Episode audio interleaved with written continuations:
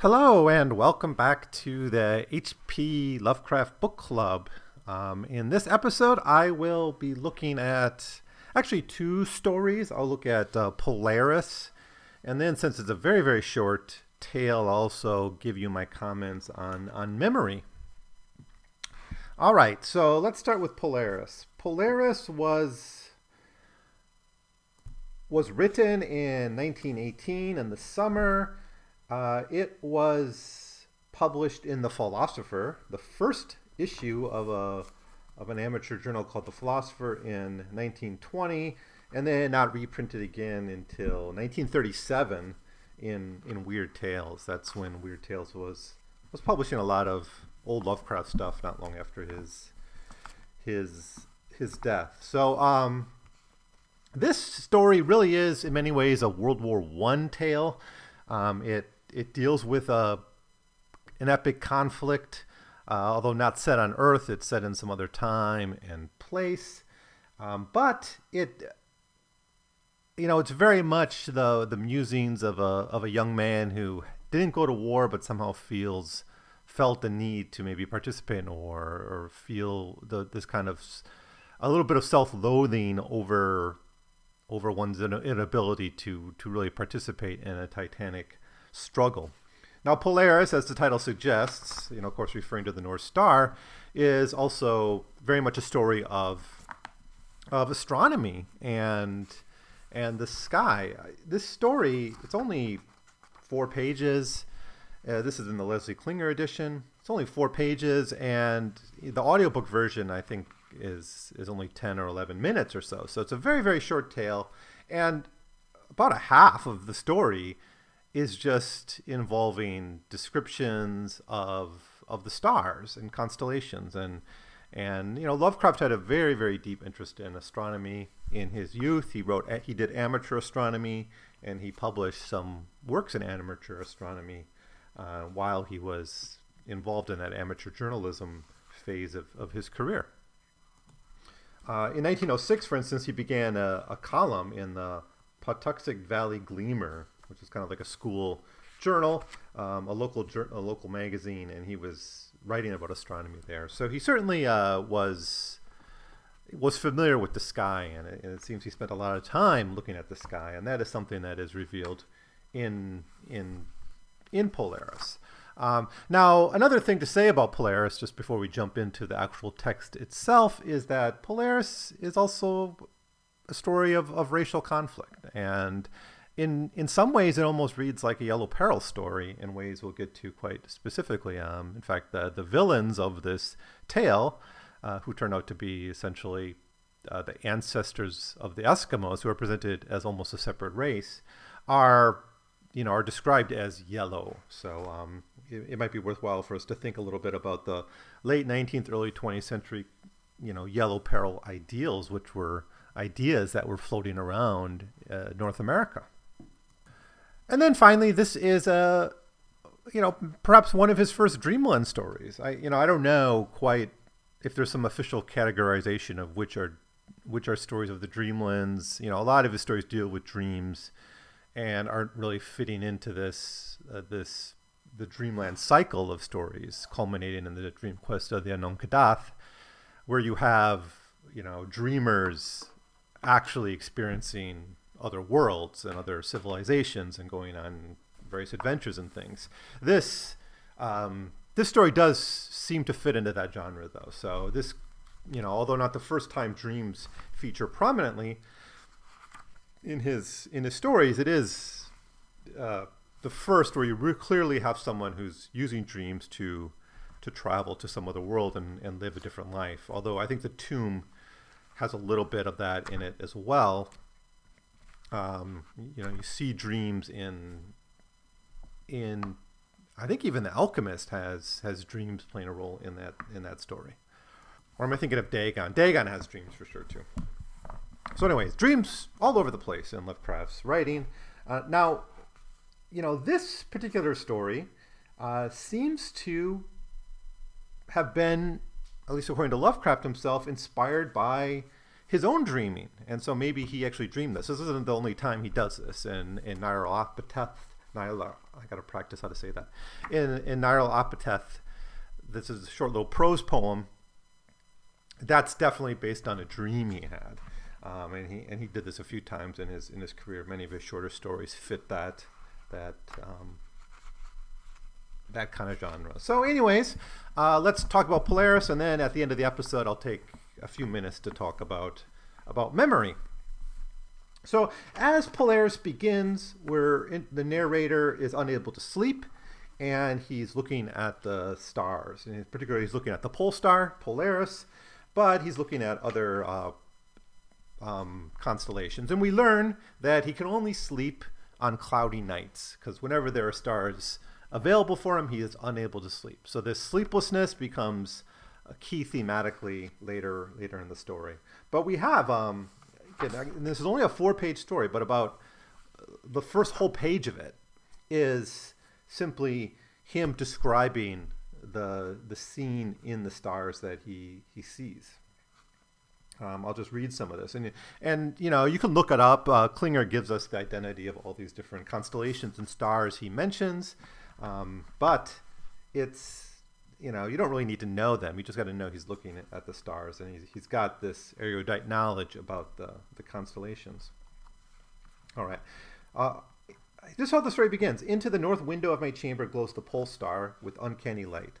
All through the long hellish hours of blackness it shines there. And in the autumn of the year, when the winds from the north curse and whine, and the red-leaved trees of the swamp mutter things to one another in the small hours of the morning under the horned waning moon, I sit by the casement and watch that star. Down from the heights reel the glycerine Cassiopeia, and the hours wear on while Charles' Wain lumbers up from behind the vapor-soaked swamp trees that sway in the night wind. Just before dawn, Arcturus winks ruddily from above the cemetery in the low hillock, and Coma Berenices shimmer weirdly afar in the mysterious east. But still, the pole star leers down from the same spot in the black vault, winking hideously like an insane watching eye.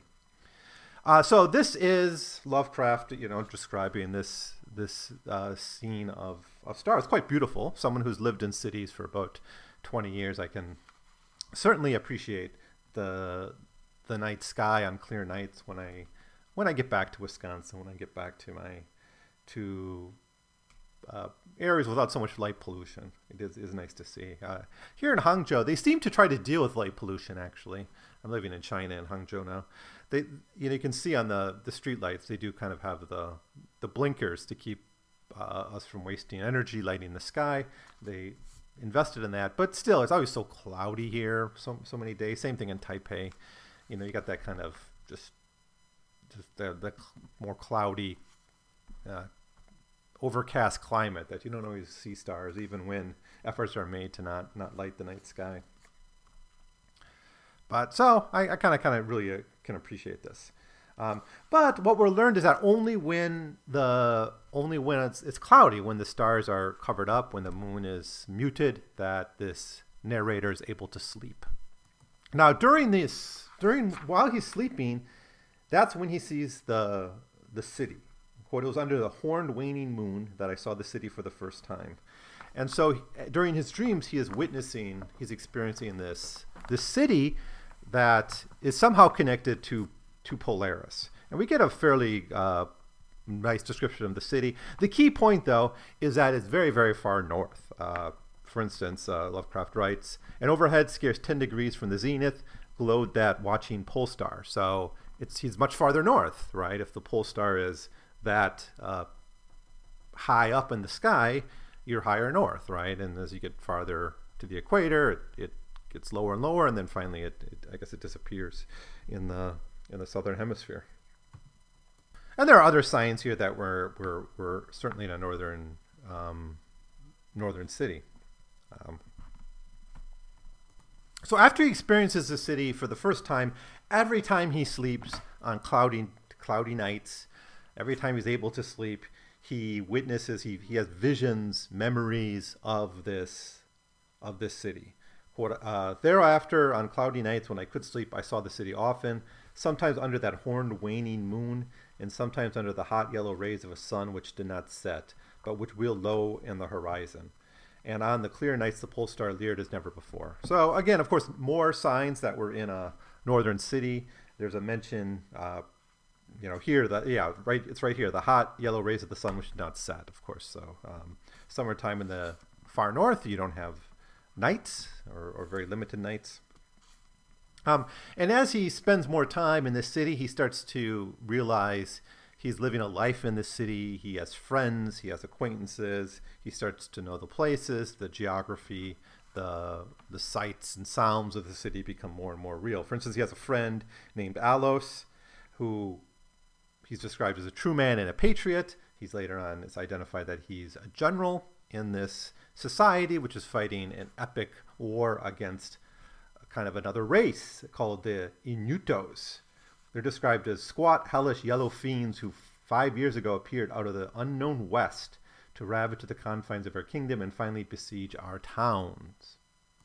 Now, these are places that appear later in Dreamland stories. I'm not going to mention all of them. They're kind of weird names, but these are actual locations that, that he'll explore later in his Dreamland story. So maybe I'll say more about those in when you look at later stories. I really here want to focus on the the Inutos and this war um, between the Inutos because this really gets to some of his racial politics and, and really even more so Lovecraft's own historical context when he's writing these tales. He is uh, very closely watching World War One. This is clear from his nonfiction writing, from his poems, from his from his you know his other writings he, you know, is very much interested in the English fate in World War One, and he sees it really as a war of civilizations between, between kind of an Anglo-Saxon civilization and a more Teutonic civilization. Shows up in his letters, it shows up in his poems, and it shows up in his nonfiction writing. Uh, let me just give you one brief example. I will look at these in future episodes, but let me give you an example.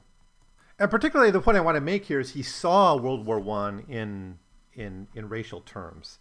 Um, now, culturally, he's on the side of England, but racially, he's more conflicted. So he wrote uh, an essay in The Conservative during his amateur journalism phase called The Crime of the Century.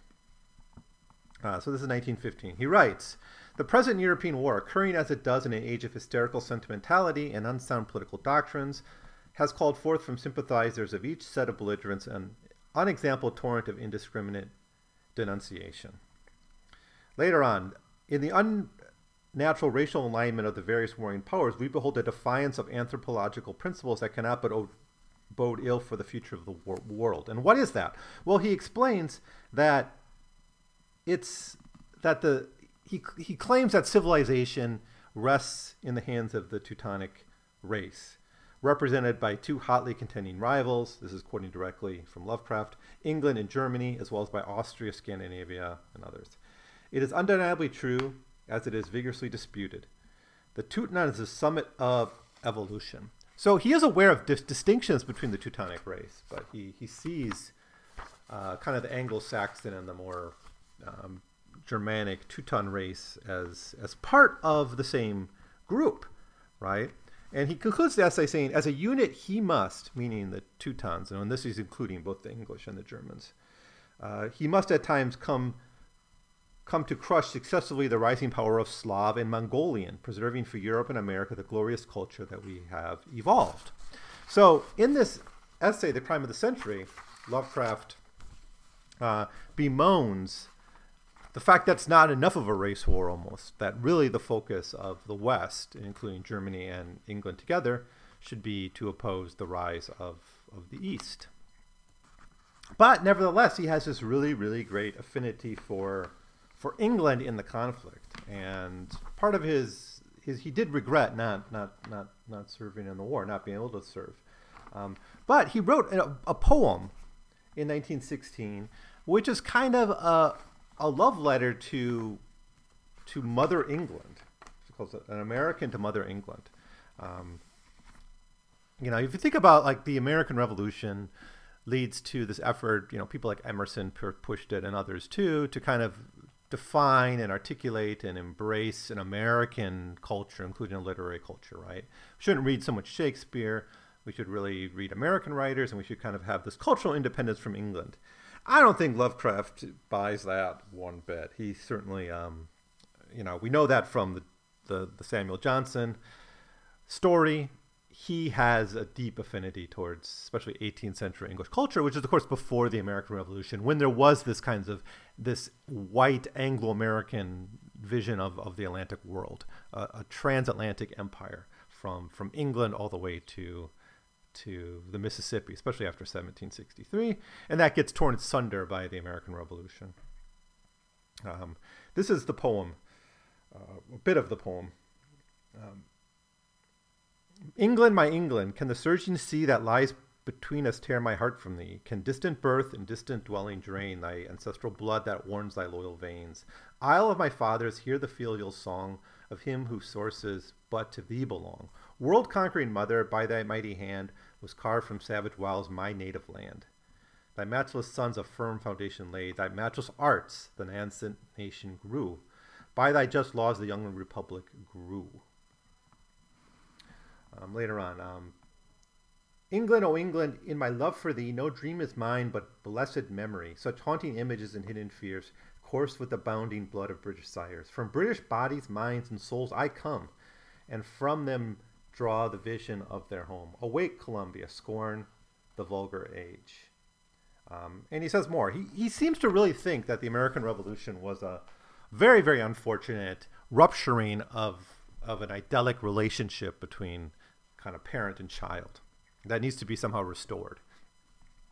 Now, back to that crime of the century article, right? He, he says the crime is a war between amongst Teutons right, between kind of the Anglo-Saxon and the Germanic um, sides of this. And, and of course, he's building off of all this racial theory nonsense that has been developed in the late 19th, early 20th century, a racial theory of history. And, and we just, as we read Lovecraft, we just have to accept that that is the discourse of race that he was locked into. It wasn't the only discourse on race. There were anti-racists out there, but you know, it, it was how people tended to talk about civilizations, you know, not as nation states necessarily, but as uh, larger racial blocks, right? The white, yellow, brown race, and then there's subcategories of races, the Slavic, Teutonic, all that.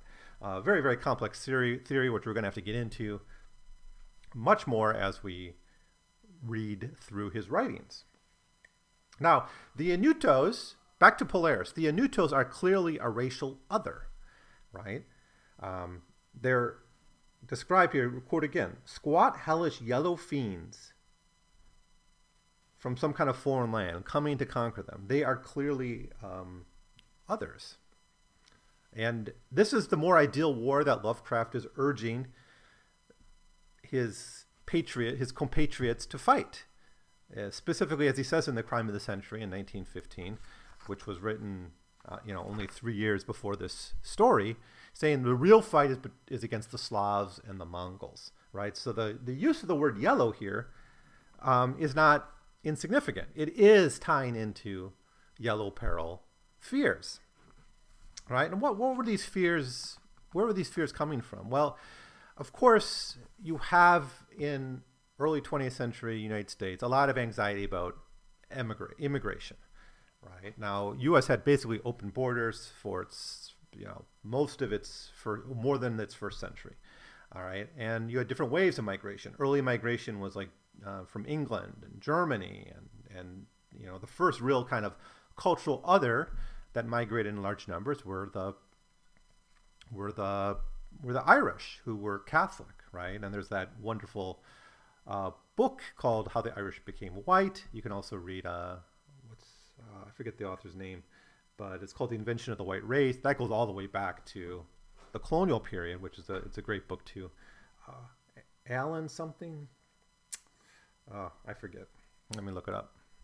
I got Allen right. His name is Theodore Allen, and he wrote a two-volume book called The Invention of the White Race uh, back in the '90s. It's still a, a standout um, book on the topic of how basically whiteness gets the concept of whiteness gets invented alongside race, you know, the creation of racial others, right? Um, very key work in whiteness studies.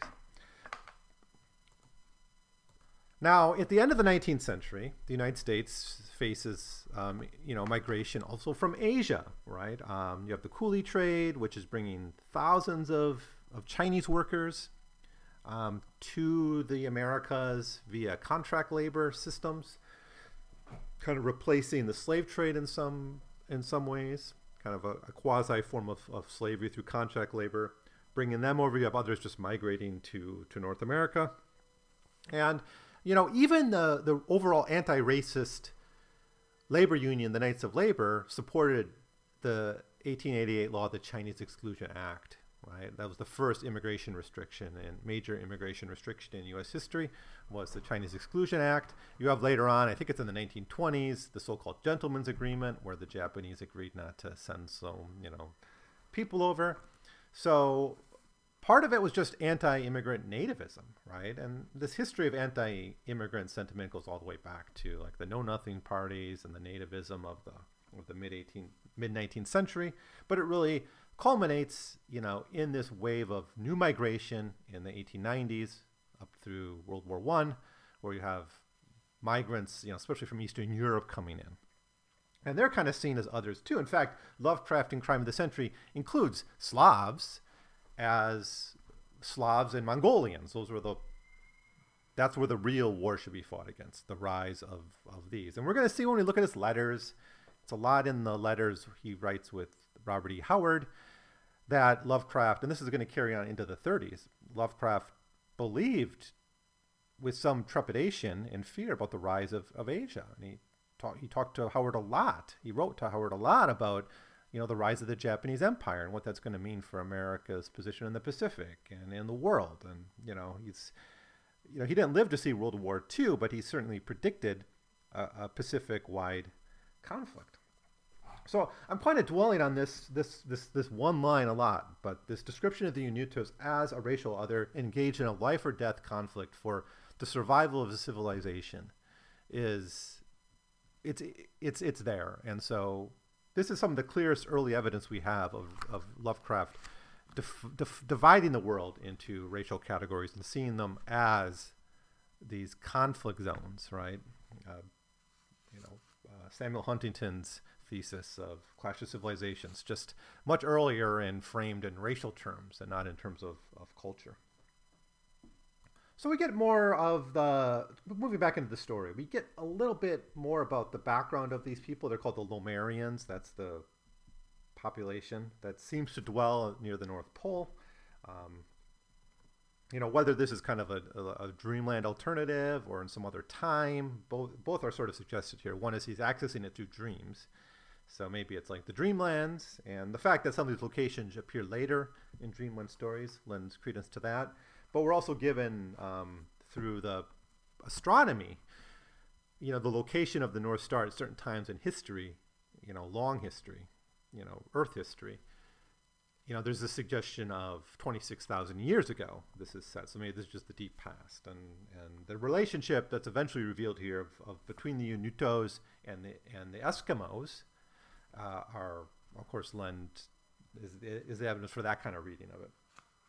Now we're told though that the Lomarians, again, this is the group of the narrators kind of tied into through these dreams, they actually had earlier moved southward from Zobna before the advance of the Great Ice Sheet. So this is at some time in the distant past, there was a like a Greenland up uh, near the North Pole that eventually got pushed to the south by by an ice age. So we get some kind of deep Earth history being suggested here.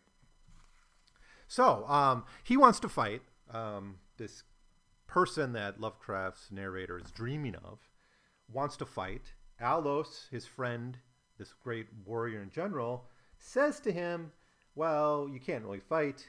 Quote, I was feeble and given to strange faintings when subjected to stress and hardship.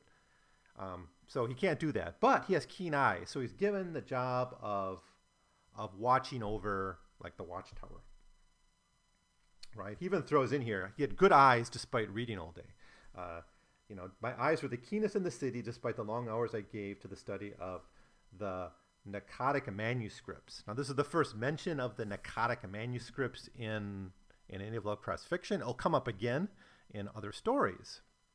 So these these kind of source of ancient wisdom will be explored in some detail in in other Dreamland stories, and it even shows up in some of the mythos stories. I think it's in uh, Whisper in Darkness, perhaps. we don't really have much of what's in them other than that they seem to originate in the dreamlands and they, they contain ancient knowledge. So they're kind of the dreamlands equivalent of, of the Necronomicon or something. So, anyways, he studied these things, and despite this, his eyes are still good. So he's given this job of being the lookout, to be the watchout uh, for this attack by the Inutos, um, so the army can prepare or whatever. So he's up in this tower watching for this, but just like the real life equivalent of the narrator, this guy can't sleep, um, or he hasn't been sleeping very well. So unfortunately, he he falls asleep while he's there. And it seems the suggestion here is that he is hypnotized by the pole star itself. He writes, and through an opening in the roof glittered the pale pole star, fluttering as if alive and leering like a fiend and tempter. Methought its spirit whispered evil counsel, soothing me to a traitorous somnolence with its damned rhythmical promise which it repeated over and over again. Slumber, watcher, till the spheres six and twenty thousand years have revolved, and I return to the spot where I now burn. Other stars anon shall rise to the axis of the skies, stars that soothe and stars that bless with a sweet forgetfulness. Over when the round is over, shall the past disturb thy door. So the the poem given, this kind of the Song of Polaris that's given to this guy, says sleep till 26,000 years later when I'll be in the same spot where I now um, where I now am. So that's that's of course our original narrator is in that time, seeing the the pole star at that same moment, at that same moment, place in the sky. Now this cycle is exactly right. Um, Lovecraft knew enough astronomy to, to know this. To, if you check uh, Polaris on Wikipedia, just the pole star, just generic pole star, um, this is what the authors at Wikipedia write. Uh, over the course of Earth's 26,000 year axial precession cycle, a series of bright naked eye stars in the northern hemisphere will hold the transitory title of North Star. While these stars might line up with the North Celestial Pole during the 26,000 year cycle, they do not necessarily meet the naked eye limit needed to serve as a useful indicator of north to an Earth based observer, resulting in periods of time during the cycle when there's no clearly defined North Star. There will also be periods during the cycle when bright stars give only an approximate guide to north.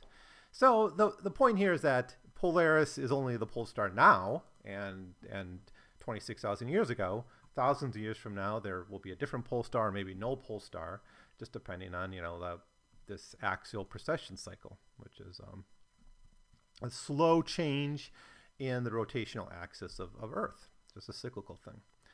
So uh, go back to your astronomy textbooks for for that kind of stuff if you if you want. So he's being seduced by this uh, pole, by pole, the the pole star to to to sleep. Um, he tries to stay awake, but he's unable to. And then he feels this great shame over having failed his civilization because they are indeed conquered, right? Quote, in my shame and despair, I sometimes scream frantically, begging the dream creatures around me to waken me ere the Inutos steal up the pass beneath the peak Noton, take the citadel by surprise. But the creatures are demons, for they laugh at me and tell me I'm not dreaming. They mock me while I sleep, and whilst the squat yellow foe may be creeping silently among us, I have failed in my duty and betrayed the marble city of Olathe. I have failed, proven false to Alos, on and on, right? So this, so it's a story of failure of of it, the inability to contribute in this very very important uh, life or death struggle for for civilization. Now, as we return to the original contemporary narr- narrator, the the narrator in in in 19, 1918, he begins to warn about, tell stories about this, and everyone laughs at him, says there was no civilization um, back in the northern realms. There's no land of Lomar. Uh, just, just, just, just your dreams. But uh, Lovecraft here makes a connection between the Inutos and the Eskimos, which of course is good for a laugh. Um, there's not been, there's been not save ice and snow for thousands of years, and never a man save squat yellow creatures blighted by the cold, whom they call the Eskimos. So you know, the Eskimos will show up again in Lovecraft's fiction, of course. They are key in the Call of Cthulhu. So let's let's remember that. Um, you know, the, he, it's not a one-off mention, but you know, he seems to be making these the descendants of the of these Inutos, who are clearly defined as a as kind of a villain, villainous, demonic trickster race that, that means to destroy civilization. So that's the story of, of Polaris. Again, very, very short. I've said three times as much about the story as it takes you to listen to the, the damn thing. Um, but I think what's important to say about this story is it is defining history in terms of, of racial conflict, of civilization versus barbarism, uh, drawn along lines of racial division. And then you can add to it that this is probably the first Dreamland story, and you have a lot of clues to later Dreamland stories, which you'll develop in future tales. And I'll we'll get to those obviously as we go through this um, this um, story. Um, anything I'm missing here? Oh, the Gomteknex. I forgot the Nomtex. Gomtex. Uh, because uh, in the old, old history of the Lomarians, of the, the land of Lomar, how they moved south from the north when this ice sheet came. You know, still far up north, but you know they're fleeing the the, the ice age. They um, v- quote valiantly and victoriously swept aside the hairy, long-armed cannibal Gnophkehs who stood in their way.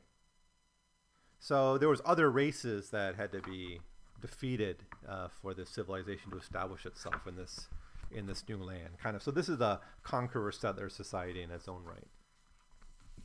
So, anyways, uh, lots of interesting stuff here to to play with. It's a it's a fun little story, um, and I think it really is his first clear statement of, of, of kind of buying into this yellow peril. And, and I think if you read this alongside some of his World War I writings, not only do you see a young man who is very, very actively interested in the war. I mean, he's not so young at this point, right? He's 27, 28 when he's writing this. But, you know, he's he wishes he could be in the war. He sees the war as a catastrophe that it is. He's torn by being an American, but having this great affinity towards England, seeing England as the father, the mother, actually, I should say the mother of his own civilization and his culture. And he he's got some hand wringing over the fact that he sees a greater evil um, being readied, and that is in the kind of in the east. Um, some of his letters talk about this too, now that I recall. But I don't have that first volume of Lovecraft's letters. I I was able to look at them and I took some notes, but I, I will talk about my notes about them. That's all I can do without having the the the actual volume in front of me. If anyone knows how to get a hold of that without paying a couple hundred bucks, please, please let me know. I'll be forever indebted to you. Okay, um, memory. Let's look at memory. All right, memory is only 400 words long. It's very, very short. Um, I, I, was originally going to do a whole episode on this, but I, f- I figured I wouldn't have much to say about it. Um, you know, even if for read it and comment on every line, it probably wouldn't be um, that long. But let's try. Let's see what we can say about this one. It was published in June 1919 in the United Cooperative, another amateur, um, some amateur press. Uh, I think it was also written in 1919. Um, so we are given uh, the first half of this very, very brief story is a description of a world uh, in the Valley of Nis, uh, where we just have all these uh, strange trees and creatures and and and monsters, including little apes that bounce around, poisonous serpents. Um, but we also have the relics of an ancient civilization in the in, in marble pavements, monoliths, ruined palaces. Um, but it's all overcome by by uh, herbage, evil vines, creeping plants, and all sorts of of things. So we basically have kind of a post-apocalyptic kind of scenario, but centuries or thousands of years later, just the relics of of some ancient civilization um, from the past. We even have you know gray toads and things like this. So the first, actually, more than half of this story is simply just a description of this this world. And then we're told that there's a valley, and in this valley is the river Than, which, quote, whose waters are slimy and filled with weeds. From hidden springs it rises to subterranean grottos it flows, so that the demon of the valley knows not why its waters are red, nor they are bound. So we're told here that even the supernatural creatures who dwell here, the demons, the demon of the valley, which is later identified as memory itself, the demon of the valley is clearly identified as a, a personification, an avatar of memory. Uh, but there's also a genie here, so there's kind of supernatural beings floating around, and they're not given any origin. They're just some kind of um, some kind of old gods. Um, well, this is all kind of archetyp- ar- archetypical, especially with the, the demon who's identified as memory. So the memory, the demon, and which is a kind of an interesting way to describe memory as something as a as a daemon, uh, is talking to the genie, and the genie asks about about what is all this stuff? Who built this stuff? I'm old, but I have no memory. You know, I have I have I don't know who built this stuff or where it came from. And the demon says, quote, I am memory and I am wise in lore of the past, but I too am old. These beings were not like the waters of the river Than, not to be understood. Their deeds I recall not, for they were but of a moment. Their aspect I recall dimly, for it was like to that of the little apes in the trees. Their names I recall clearly, for it rhymed with that of the river. These beings of yesterday were called man. So he knows what they were called, but he has he doesn't have much memory of them either. And that's the point of the story. It's like even memory, even this God who's the personification of memory, doesn't have any memory of of, of man, right? Cannot recall man. Only can recall its name, and only recalls the name because it rhymes with the river near where they dwell. So the story ends. The genie flies back to the moon, the thin horn moon. Always horned moons for, for Lovecraft. Um, the daemon looked I- intently at the little ape in the tree that grew in the crumbling courtyard. So, what to say about this very, very brief um, tale? Well, we obviously have a story here of the decline of man, but more importantly, the insignificance of humanity in human history. So, uh, again, I think we have kind of a first here. Uh, now, in Polaris, you get certainly this idea that there's a deeper history on Earth, although that might be in the Dreamlands. So it's it's a for me it's a little ambiguous uh, that Polaris is set either in the deep past or or in the Dreamlands or maybe both in some way. But um, here, you know, it's just that humanity is just a blink, not not even memorable to to the gods who, who you know, who can observe all of time, right? There, you know, in some time, you know, nature will overtake our monuments, our cities, our pavements, and will all be forgotten. So even that's the joke. That's the point here. Is even memory will forget humanity at the end, and humanity is just presented as totally, completely insignificant in the big scope of things. Um, now, although this is a short story, uh, super super short, um, it is very key to Lovecraft's overall cosmic philosophy. Uh, obviously, right? Is that humanity is insignificant in the you know in this cosmic um, in this cosmic tapestry you know gods live longer the stars don't change for thousands of years. That's of course a theme in, in polaris as well. Um, nature changes. You have ice ages rising and falling and humanity is just a blink in the eye in all of those and all of that. And it's that that that terror over the utter insignificance of humanity that comes so clearly in this little story called called memory. I, I rather like it. I, I think I, I, I really dig um, this little story memory. Um, so uh, i guess that's it. That's going to be it for this episode. So um, so thanks for spending time listening to my thoughts about these. Give me your own. Uh, send me your your email or uh, leave a review on iTunes or send me an email at 100pagescast at gmail.com. And um, I'll, I'll love to hear what you have to say about this. Um, next, um, Beyond the Wall of Sleep. That's the next story. Now, here, we finally get to talk really uh, quite a lot about eugenics, which I like. Uh, it's also a, another mind switching story, kind of like the Tomb in that way.